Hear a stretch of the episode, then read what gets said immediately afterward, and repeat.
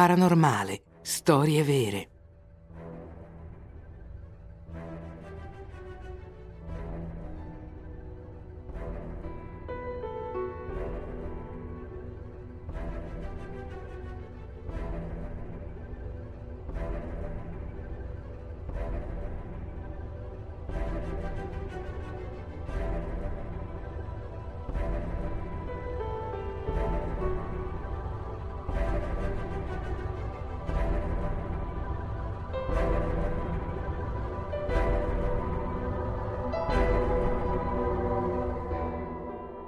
Il castello di Huska, una porta verso un altro mondo.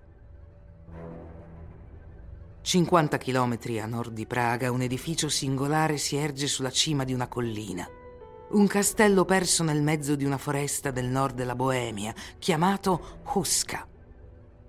Se non è il più grande o il più bel edificio che incontrerete nella Repubblica Ceca, è probabilmente il più enigmatico.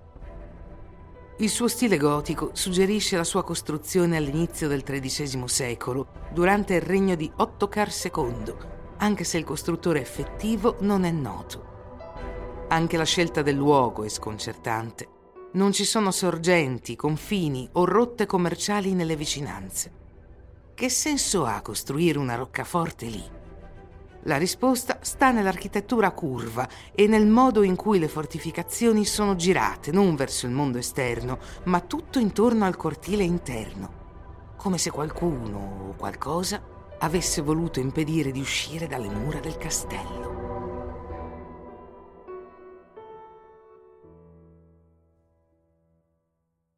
All'inizio, ancor prima che la prima pietra di Husca fosse posata sulla sua eminenza, un'enorme fessura incideva il calcare della roccia. Un buco così profondo che è impossibile vederne il fondo.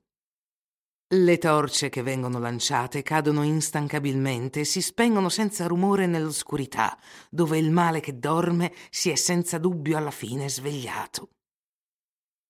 Da allora ad ogni tramonto, ogni sorta di creature ibride, metà uomo e metà animale, emergono dalla cavità, prendono il volo o volano via, con la ferma intenzione di seminare il caos. Durante queste notti di caccia, chiunque si allontani troppo dal sentiero battuto viene catturato senza preavviso e poi inghiottito dalla gola nella collina. La gente del posto lo vede come un passaggio verso un altro mondo, un biglietto unico per gli inferi e fa di tutto per chiuderlo. Invano, la più piccola pietra lanciata scompare.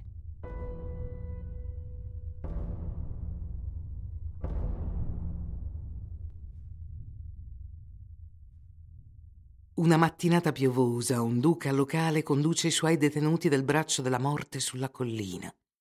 Fa loro una proposta una proposta che difficilmente si può rifiutare quando si ha già un piede nella fossa.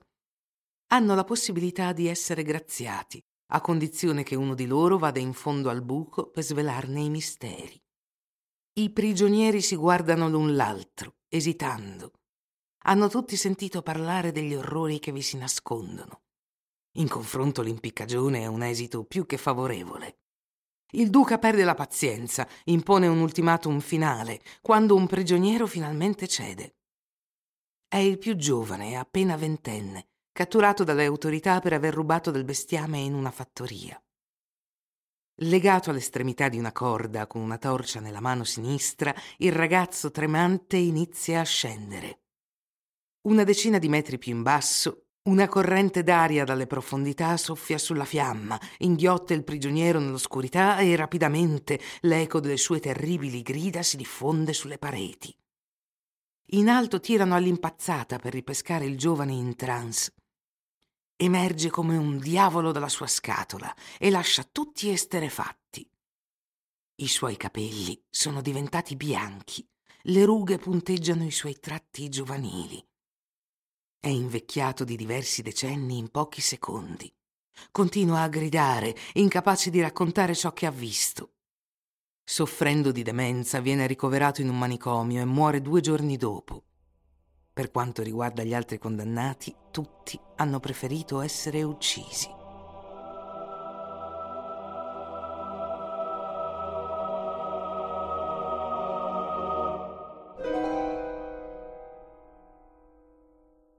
Fu nel XIII secolo che fu presa la decisione di costruire un castello. Spesse lastre coprono la voragine e una cappella è costruita sopra di essa, alla gloria di San Michele. Su una delle sue pareti un affresco rappresenta l'arcangelo che combatte il drago, mentre su un'altra la silhouette di una donna con un corpo da cavallo, armata di un arco, scocca una freccia con la mano sinistra contro un malcapitato. Il resto del castello è molto frustrante, non c'è cucina, non c'è accesso all'acqua e invece di una camera da letto ci sono carcere sparse nel seminterrato. Abitata per la prima volta da vari aristocratici nel XVI secolo, che aggiunsero un tocco rinascimentale alla sinistra fortezza, Usca rimane deserta per molto tempo, alla fine della guerra dei trent'anni. Questo conflitto, che dilaniò l'Europa nel XVII secolo, contrappose i cattolici ai protestanti. Approfittando del posto libero, un capo mercenario svedese, Oronto, di passaggio sulla zona con i suoi soldati, vi stabilì il suo alloggio. Tra due villaggi saccheggiati, trasformò la cantina in un vero e proprio laboratorio e inventò un elisir che avrebbe portato alla vita eterna. Abbastanza sicuro di sé, Oronto offre una ricompensa alla prima persona che sarebbe riuscito ad ucciderlo. Non deve dirlo due volte. Due cacciatori gli tendono un'imboscata nel bosco. L'uomo viene colpito due volte al cuore e crolla prima di poter gustare la sua bevanda.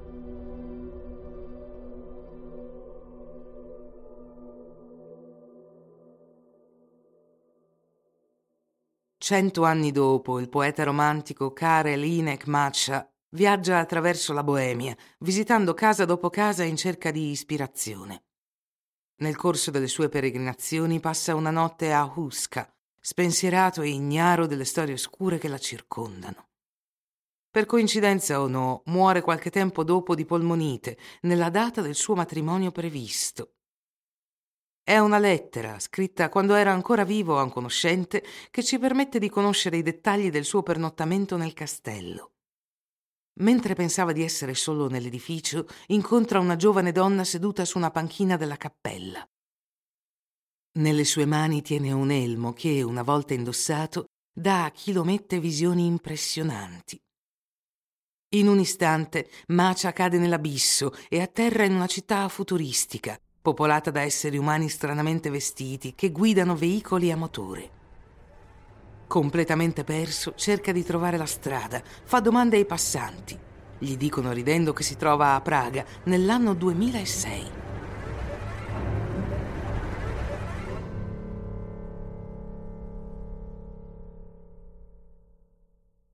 Dopo gli alchimisti sanguinari e i poeti maledetti, fu il turno dei nazisti di occupare il posto durante la Seconda Guerra Mondiale. Quando furono costretti a partire nel 1945, i cechi trovarono a Huska dei libri abbandonati sullo spiritismo e la magia nera. Nessuno sa veramente cosa stavano facendo, niente di buono, considerando la propensione delle SS per l'occulto. Fortunatamente il portale infernale non è mai più stato aperto e nessun demone ha mostrato la sua faccia in superficie. Tuttavia la loro vicinanza attira ancora i curiosi. Dalle troupe televisive ai turisti intrepidi, per non parlare dei visitatori d'altrove. Gli ufologi hanno infatti notato che la maggior parte degli UFO visti nei cieli sopra la Repubblica Ceca tendono a volare su questa particolare area. Un bel programma, extraterrestri, creature del diavolo, fantasmi nazisti. Si arriva a desiderare che il paese abbia una cura speciale nel restauro del suo patrimonio. Huska è davvero l'ultimo baluardo dell'uomo contro le forze del male che possa resistere nei secoli a venire.